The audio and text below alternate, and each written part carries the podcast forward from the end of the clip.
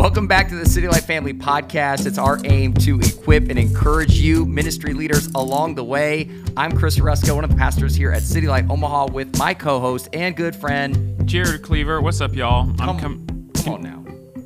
I am not on staff here at City Light Church. Where are you from? I'm from Providence Church, but also in Omaha. Also here in Omaha, and uh, recently signed to a hair deal. Do you want to talk to us about how they got your Yeah, well, the, my agent said I couldn't say all of it now, and so maybe next episode we could lead off with that. yes. But it is nice that I won't have to take a salary from the church anymore. Please stay tuned. There's more details coming on Jared's hair sponsorship. It's good. Big deal. Also here with my good friend Dr. Matthew LaPine. If you don't know Dr. Matthew LaPine, he's educated. He loves the Bible. He studied it and actually went to more than one junior college. No, I'm joking. He's actually he's actually a guy who's read some books.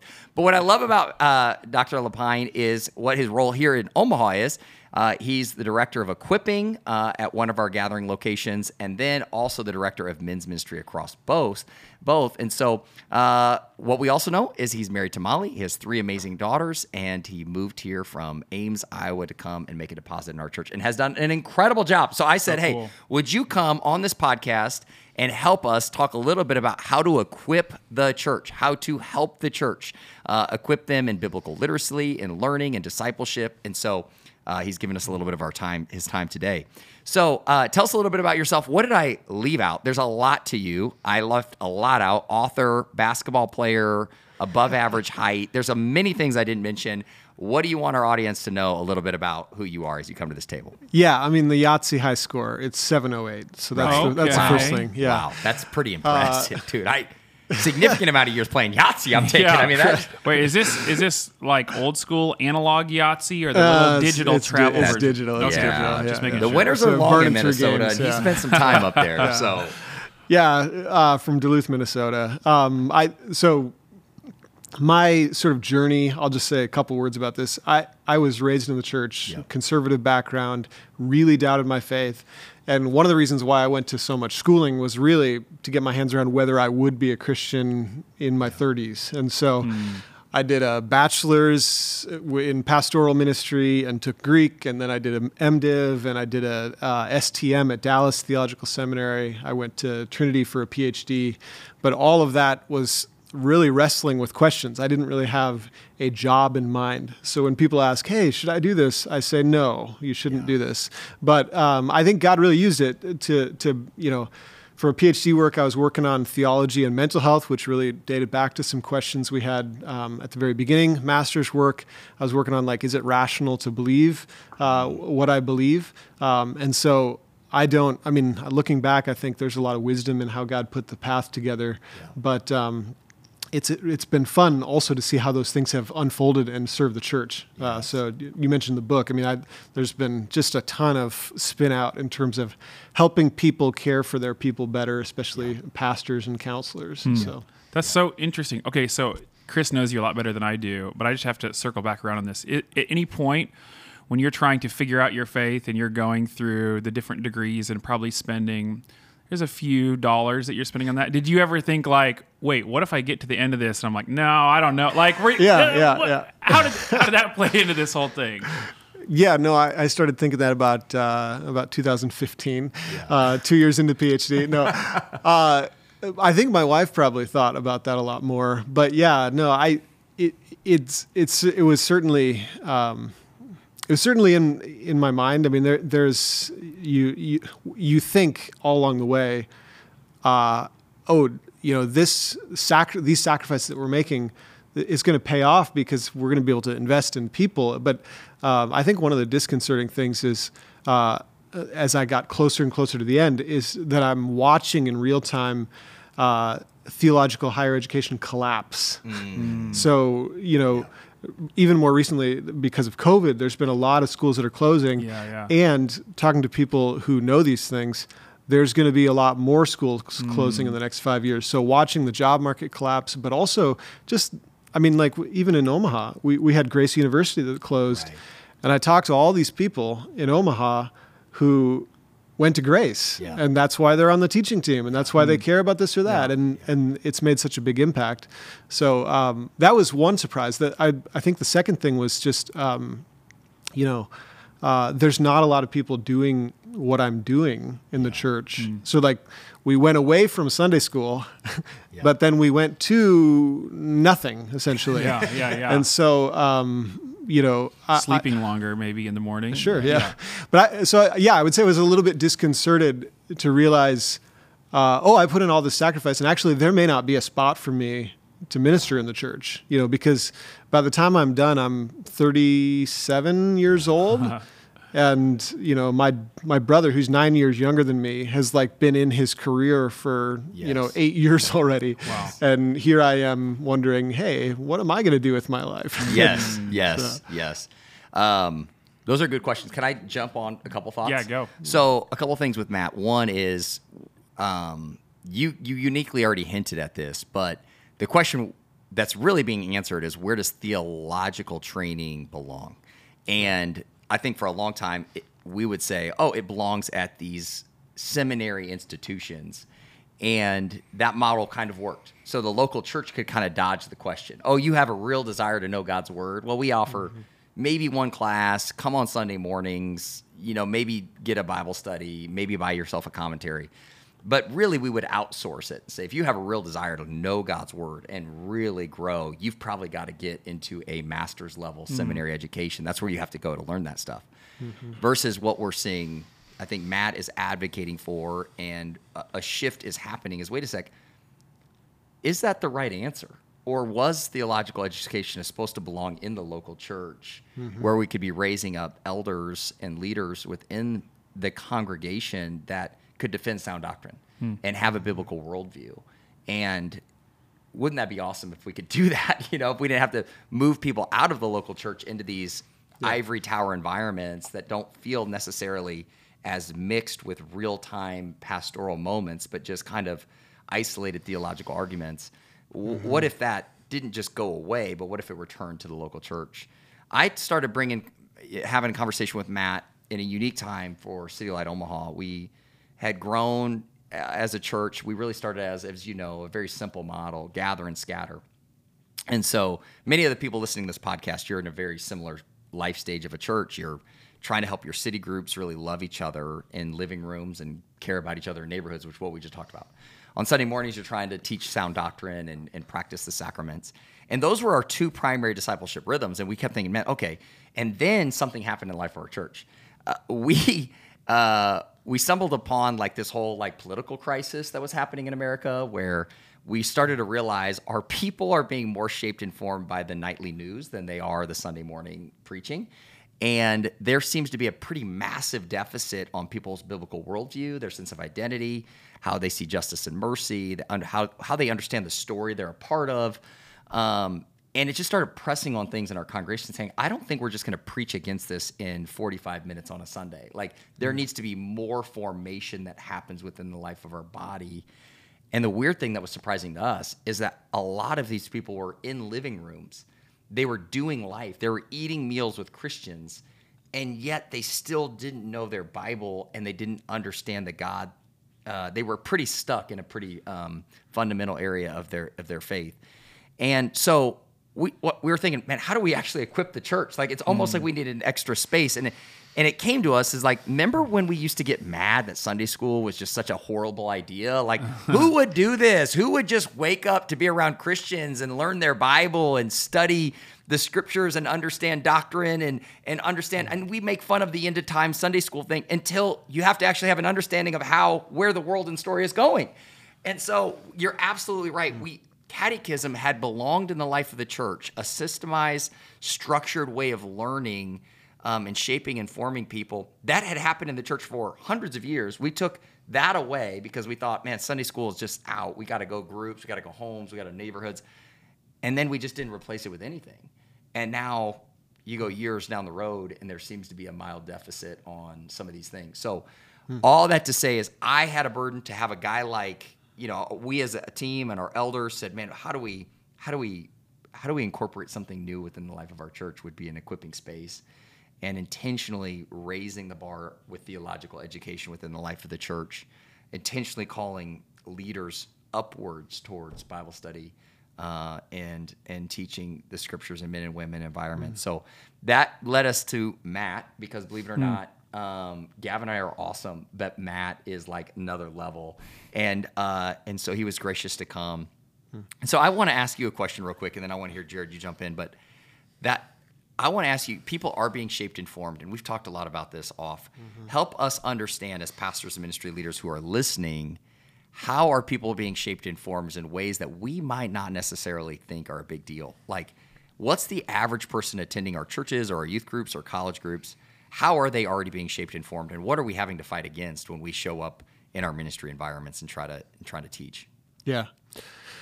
Yeah, I you know, you, you mentioned just a second ago the you know sending people away for theological education versus doing it in the church, and I, uh, you know, I, I feel like the reason why I'm a big supporter of seminary is actually uh, in general is because it was in seminary that I really began to realize how much I brought to the Bible, how, how much I was actually just reading in my ideas into the Bible, and I didn't understand it within its uh, original context.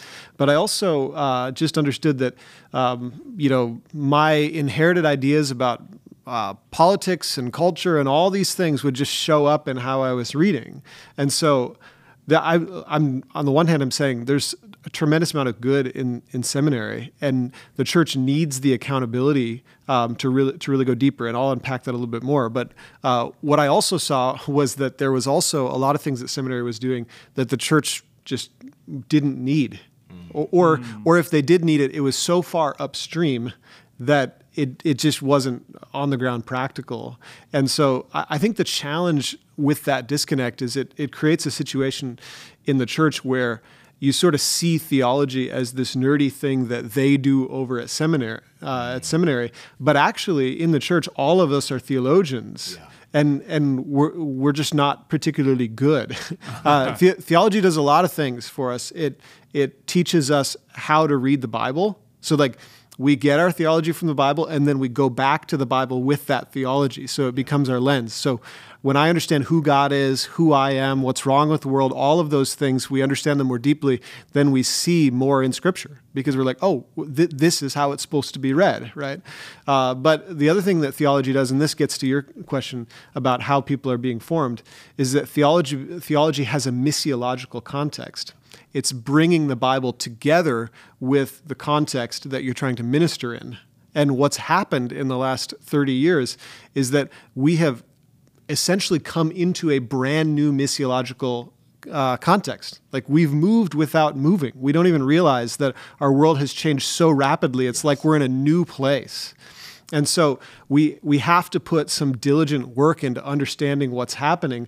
Otherwise, we're going to continue to read into Scripture what we've always read, and we're not actually going to have the missiological chops to tell people the story that that we live by.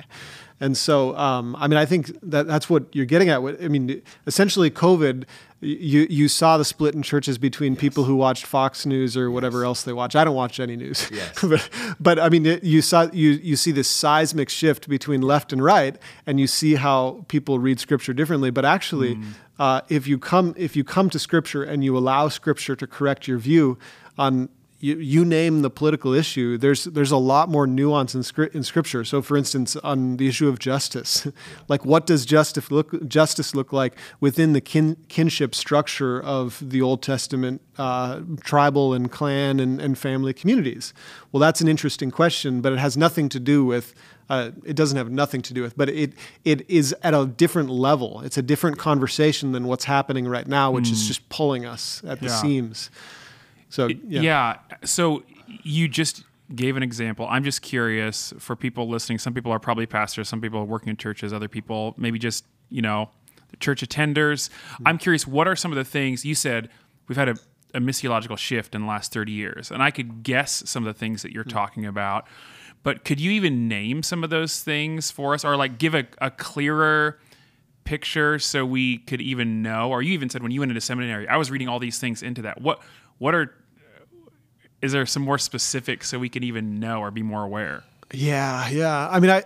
So let me just maybe touch on two briefly. Uh, number one is we, we had like we West Western church is extremely individualistic, and I, and I I realized this even more so when I went to TEDS, which has a strong international presence. So I'm having conversations with other people. It's extremely individualistic, and um, uh, so like when we read, for instance. Um, the uh, I'll just give you an example the Lot story about offering his daughters to to the crowd. Like when he offers his daughters he says hey here sleep with them. The, what's their response? Their immediate response is who are you an outsider to rebu- to rebuke us to, to tell us what to do? In in other words we don't even get what's going on in the whole scenario the whole scenario is two men come into town. They're testing the righteousness in the town by who will show them hospitality. Lot is the only person who passes that test. And when he offers his daughters, he's not saying, hey, take my daughters. He's saying, I'm treating these men as if they are part of the kinship clan. and they know that his offer is a rebuke. You wouldn't take these daughters, you're not going to take these men. Does that make sense? Mm. And so there's all sorts of individualist assumptions like how horrible is it for this father to do that to his daughters? Well that's not what's going on but we can't even see it because we're so locked into mm, individualism. does that yeah. make sense? Um, but the biggest one right now is technology. I mean i mean and, and technology is very broad. So like a car is technology but i especially mean smartphones and social media. Um, mental health uh, has been on the rise since especially 2012, but 2009 to 2012 is where it starts to uptick. And it's changing in fundamental ways our way our ways of interacting with each other. But it really, really matters because we've got some very strong biblical commands about how we should interact with each other. I mean, Jesus prayed and just before he's crucified, may they be one as we are one. Like that, uh, we felt that division in COVID because this is essential to Jesus. Mm. And 1 Corinthians 12 tells us how to live, and it tells us how to exercise honor to the people who feel shame and, and yeah. mutual reliance. Well, mutual reliance in an affluent society that values independence and um, has incredible mobility and can cope with feelings of isolation by picking up your smartphone and playing a game or surfing social media, we're not going to others. We're not we're not really deeply engaging with others, and so we're not being faithful to the metaphor of the body and all the instructions that Paul gives that come from that metaphor. Mm-hmm.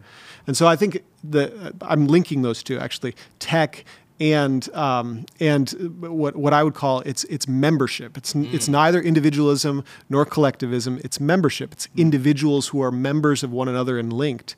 Like I, we we're, we're not faithful to what the Bible's saying, and it's because we just have our Western assumptions of individualism and that technology has no drawbacks, mm. and we have to know the context we're in, and we have to call people to live more faithfully because our witness is at stake.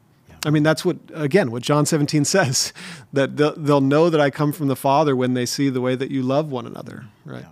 yeah.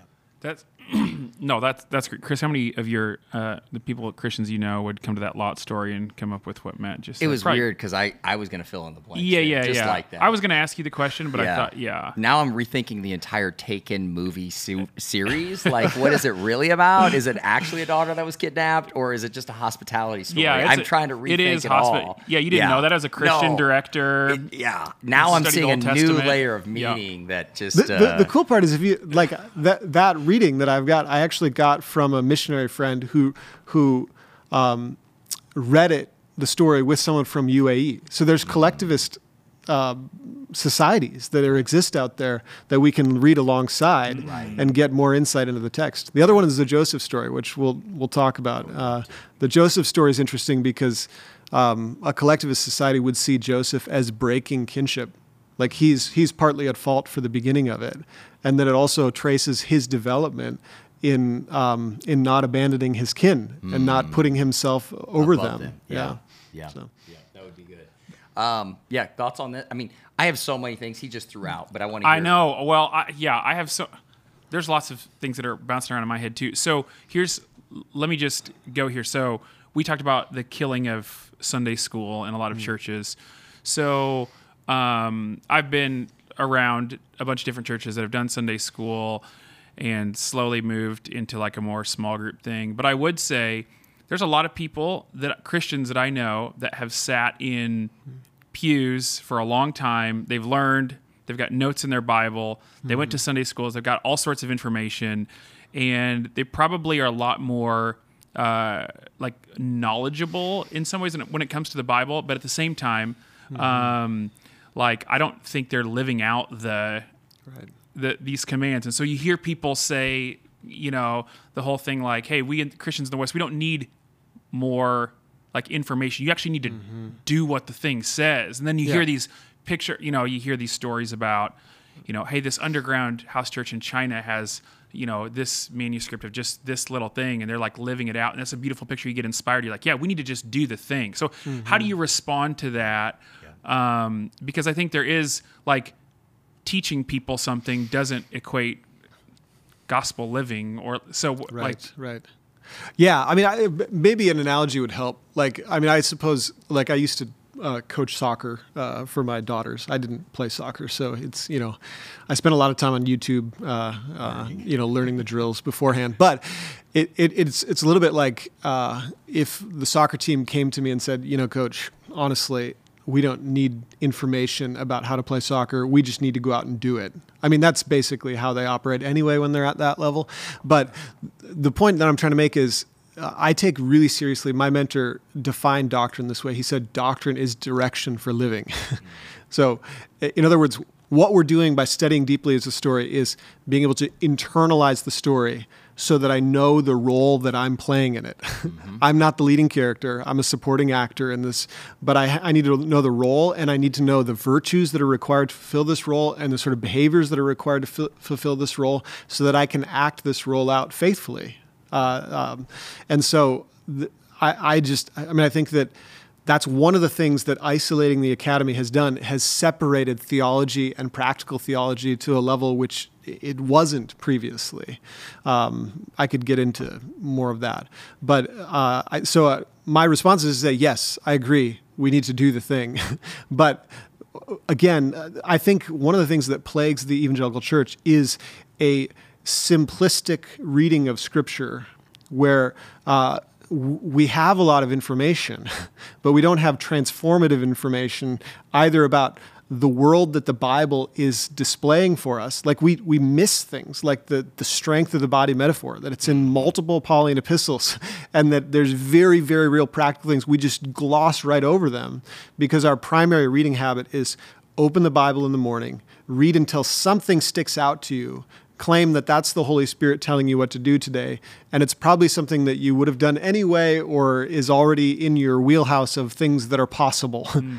and actually, what we might need is we might need to know the world of the Bible and how God is communicating to us in the Bible, and also know what are our hidden assumptions that are actually warping the way we read the Bible and adopt new forms of life that the Bible is actually telling us to take up. Mm.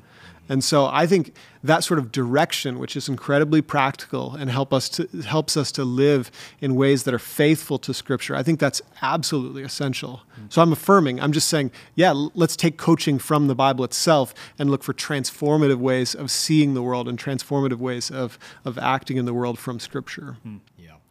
The things that we know about God should impact the way we live, right? That's mm-hmm. orthodoxy and orthopraxy. And and we have to understand that if, if it's not doing that, we're just creating religious Pharisees uh, mm-hmm. with lots of head knowledge, no heart affection, and no hand movement that would, mm-hmm. would declare the kingdom of God or display it. And and yet it, it doesn't seem right just to give people the dance steps of Christianity without giving them the music. Mm-hmm. And so I think that's sometimes what sermons are is here's six ways to do the thing. We haven't traced it back to who God is and the story we're living in. Right. And uh, that becomes a whole different set of misses. But I know exactly what you're saying. I think uh, there's fears on both ends, Matt. You know, you can really miss this when we're talking about equipping the life of the church to, you know, are we just creating egg- eggheads with big minds for God and little hearts and weak hands? Or are we calling the church to go be in the hands and feet of Jesus and they've just got just enough Bible knowledge to know that Jesus keeps them from hell and they better go love somebody? And and and, and that's all the deeper their thought goes. Um, and so you, you can see the extremes, but um, Well, th- this is why in, in our equipping spaces, we're always trying to link head, heart, and hands. That's right. So, so if you can't, I mean, it, it's almost like, is this worth talking about? Well, how does it, how does it promote worship of God, mm. and especially worship of Jesus uh, for His work, His atoning work for us, and then how does that actually work out in how we practice, uh, as Paul says, the obedience of faith. Right. So, so how do we how do we come to embody the gospel with within our context? And we're always intentionally linking those so that we're not just dumping information. Uh, I, I, I think those that chain needs to be maintained, and we're using a lot of words to do it, like it's an education space. But we're we're again taking that very seriously. That doctrine is direction. It should actually work out in terms of the practicality. So just to help people understand what we're exactly talking about, because um, we're all over the place on this podcast, which is actually really fun for me. But you showed up at City Light Omaha, and uh, we wanted to just make a deposit and make sure we're equipping. So, um, talk to us about what you're doing now, um, why we're doing it, you know, um, and then I would love to eventually get to a spot where, hey, not every church is going to have room for a guy like you or a, a leader like you.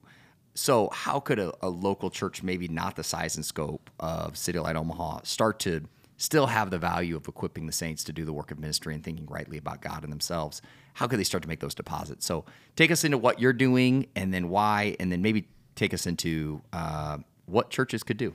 Yeah. So, I mean, I see Christian education. We we've renamed it as discipleship equipping because essentially it's it's discipleship. We're so my my overall this is big picture. What I'm trying to do is I'm trying to raise the cultural water level for learners, like people who are uh, interested in studying scripture studiously, but then also are participating in the broader conversation. Like we're, we're bringing a lot of books by a lot of different people because we think that the Spirit is teaching his church globally now and has been teaching his church for 2000 years. And so we're in the we're, we're not reading just me individually we're reading in the company of the body of christ. And so but we we want to be learners and we want to learn together. And uh, that uh, really for me starts with trying to mentor specific people who then are exemplars for other people and mentor other people. So like at a basic level that's not size dependent yeah. Like like we, we, any any church can find key leaders, and I, I always say this at, at my last church, the teaching pastor had people on his back deck for a decade. Mm. And those were the people who, as we looked around and said, well, who are the elder qualified people here? Those were the people yeah. that he, he mentored those people. And so um, that, you know, that I, I really believe in teaching as discipleship, and sometimes it takes larger context. The larger context that we're establishing because we want that cult, that culture to grow uh, even beyond what we're doing on a small level uh, are three classes, which are Christian belief, Christian uh, Christian story, and Christian for- formation. Yeah. So I actually see them the other way Christian story, Christian belief, Christian formation. There's a sort of progression to them. We understand what the scripture is about as a whole, and then we dive in a little deeper into the characters and the plot of that story, which is what theology is, systematic theology. And then we get into um, really uh, wh- where does this touch down for you? Um, and so Christian formation gets a lot more practical. It's really homework uh, oriented, which is practical homework, not just reading and writing. Yeah. Um, so those those three spaces are really important. Then we're establishing rhythms um, with our men and women, with the men, uh, men's and women's Bible studies, and um, the the uh, we have gatherings, and the gatherings are more oriented uh, both in our discipleship equipping spaces and in our Bible or our men's and women's spaces. The gatherings are more oriented to let's talk about what Scripture teaches about a broad issue, and then let's get more practical and specific. And uh, we also do that with with mentorings. We have some some mentoring that's going on with some men. Um, so those are kind of the mechanics of how it works out. But the overall the overall philosophy is we got to invest in a few people. That we got to try and raise the water level, set up exemplars, but then also teach in the broad spaces so that people have have hooks to, to grab onto um, and pathways to pursue. Yeah. So yeah.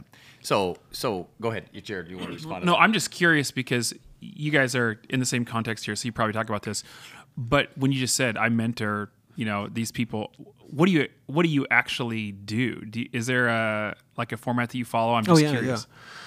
Well, so there's two things that we're doing. Number one, we have um, a teacher pipeline So um, I was actually just meeting with a guy just just before this. Um, uh, so we have specific things, especially for men's Bible study, where we plug in these teachers, and we have weekly Zoom meetings where we talk about the the text that they're going to be teaching, and then we follow up about their teaching outlines and their and their teaching manuscripts to coach, both in the reading of Scripture, the or reading of Scripture, applying of Scripture, but then also just the delivery. How do you communicate well? So that's that's a mentoring platform, and then the the other one we're doing is at my house we have what we're calling an equipping cohort and so we invite people in, and basically there we're we're just practicing reasoning uh, through Scripture on specific issues together. so we get to know each other really well. Uh, th- this year we're we're walking through actually these hot cultural issues. So last week we met and we talked about like what about these commands in the Bible to agree with one another? Like how do we pursue agreement? And we're going to talk about how we say what's out of bounds and then how we come to shared principles. And then we're going to get to the specific uh, disagreements that are out there in our culture today. And uh, I, I'm, I'm anticipating it'll be fun. But I mean, it's you've got to be willing to just be tolerant of conflict to be in that uh, to be in that context. But but that's to me what's most exciting is to see people really really uh, you know you don't see people change their mind much. Right. But I really think that these discipleship spaces should be spaces where maybe we do change our mind, uh, where, where we're, we're, genuinely interacting, where we got transparency and humility in our interactions. Yeah. Yeah. So part of this, Jared, is um, we we learned a lot from Village Church down in Texas. I feel like, and Matt had already done this at his previous church, Cornerstone in Ames, and um, and so this isn't like we're on the cutting edge of this, right? There's PDFs and classes and curriculum that you can kind of grab from brothers and sisters in Christ. But it was the culture, or even from us, even from us. We would love yeah. to share any of this mm-hmm. stuff from with you guys, and Matt would love to to help other churches. I'm sure could do that, as with Karen. And but what I would what I would say is once we got past the architecting this and getting a couple of the right point people, what's been really fun for me is to see the fruit, Jared. I mean, it's not just people learning about God. It's it's those mid-level leaders who were learners but didn't have maybe they weren't the greatest small group leaders. Maybe they weren't, you know, the best on a finance team. But what they are is hungry. So this morning was Jared. Jared Fry stood up on our 6 a.m. men's Bible study for the book of Genesis. And for 45 minutes walked through the very first verse of the Bible and did an incredible job. He is a product, though, of Matt walking with him through all of the leadership pipeline, walking through his manuscript previous, giving feedback, helping him develop, having some early reps. And you know how fun it is, Jared, when you're starting to see those kind of leaders understand and identify their gift that God has given them through the Holy Spirit for the local building up of the brothers and sisters. What is your ministry gift? Well, he's a teacher. Okay, what is the right platform? What is the right equipping that he needs to be empowered so he can get his game to the next level? And all of that's now happened. And you're starting to see, holy smoke, this brother has raised his game and he's now raising the game in the whole room. Mm-hmm. That's awesome, mm, right? That's so that's cool. the fruit. So it's not cool. just your average person thinking a little bit more rightly about God. That's happening. But it's those leaders that are taking steps and really growing. And that's where I think Matt has really helped shifted my thought on is it just him doing some great teaching? No, it's him developing a team of teachers um, who are now raising the bar across our body. It's pretty exciting to see. Hmm. Yeah. That's so awesome. So you asked this question in the midst of a like a couple questions before. So you're doing this here. You got a couple thousand people at the church. There's a lot of people that are probably listening that their churches are, you know, the size of my church. We have whatever, three or 400 people in our church, or maybe people have 100, 200. How do you are you talking to other churches right now about how to do this? Or how would you suggest a church our size make some steps in the direction of equipping helping people with biblical literacy all that? Mm. What what size is your church? We're about three four hundred people. Yeah yeah. But really good people. I mean Providence yeah. is home to yeah. dude. They're I good mean, looking, unbelievable, stylish, yeah. just tremendous. Yeah, the hair alone, Some of the best. The hair, alone. hair, the hair game. Also, the kids. Ministry. Did you want to take off your hat? I know. I, I, don't want to really. Show, go. I, that's why I can't go to Providence. They won't even let me in the door. I mean, my hair game's not right where it needs to be. We we do.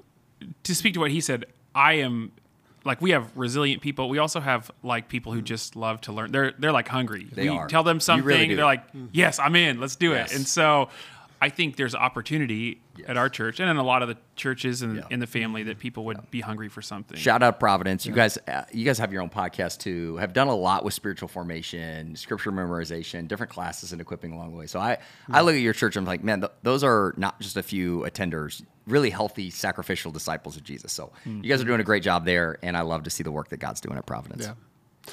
Well, I mean, I I was just to answer your question. I, I mean, I think it it's a really low hanging opportunity, and it I, it doesn't maybe it doesn't feel like that. I'm I'm just going to acknowledge it doesn't feel like that because in smaller churches, and three to four hundred is actually pretty big compared to a lot of churches in America, but in smaller churches, you feel like you're trying to do everything, mm-hmm. and so so I acknowledge that there may be pastors that are very busy that don't feel like they have time for this, but I, I do think that you need to make space because you need to think not just for 12 months from now, but for like five years from now. Mm. Like, what sort of people do I want five years from now?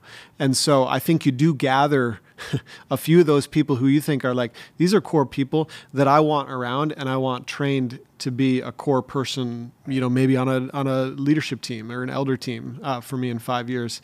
And ha- I mean, it's you can. There's tons of resources out there. Um, again, we would be really really happy to like say, hey, here's lists of books on this and this and this. I mean, I that's one of the things that I've been doing for the last five seven years is is buying books, spending an hour with them, you know, so I know hey, this is good or this is not, or you know, sorting those things, because there's so many. There's the, the, these conversations are not just happening here. Like like the American Evangelical Church. Really, this is an amazing time to be in the American Evangelical Church because there's great biblical and theological and practical resources that are being put out. But it's it's about making the time to go through those with with people in in a mentoring type relationships. I mean, reading a book with someone is a really great way to mentor because it, you can cover the gamut. You can cover all sorts of things. Uh, we've uh, you know uh, with this uh, teacher pipeline, for instance. Going through the Simeon Trust process with someone on, um, th- there's one guy in our church actually who um, that's what he does in his Bible reading. He just journals his Simeon Trust or what, whatever his teaching outline would be, you know. And so, um, teaching people how to do that, how to move from text to context, and and uh, in a way that's that's richly theological. Do, doing those things on a small level may not feel like you're doing much, but it it multiplies, and five years down the road, you'll be gl- glad that you did it. Um, but beyond that, I mean, I. I I don't have all the great ideas, partly because I've just the church context that I've been in have had specific education. So, I mean, I'm sure that there are video resources and all that. I personally have stayed away from video resources because I think learning is a interpersonal thing. and so like if that starts with five gu- five guys or five girls or something like that or a mixed group or whatever, um, maybe the next the next layer is you know trying to to invite 20 people into a room and seeing a seeing a class for that.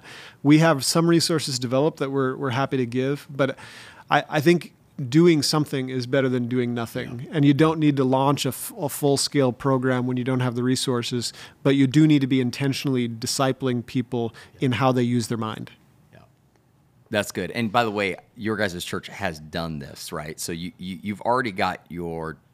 As I look at your church, you've had an elder training program. You've raised up young leaders in your college ministry to learn how to teach and preach the Bible. You guys have a great little stable right now as a church of of communicators of God's word. I think about some of your female staff as well. You, you have some unbelievable women there that have just got tremendous leadership gifts, and it's been really, really fun to see them start to multiply themselves. Um, as far as the theological multiplication, Mosaic is a great example. Mosaic Church is one of our churches in our family that they just almost started a Sunday school program. Like, hey, we're going to do ten weeks on uh, this, and they they led it well, and it was probably ten people in the basement of a church. Uh, but it was worth them giving their time to.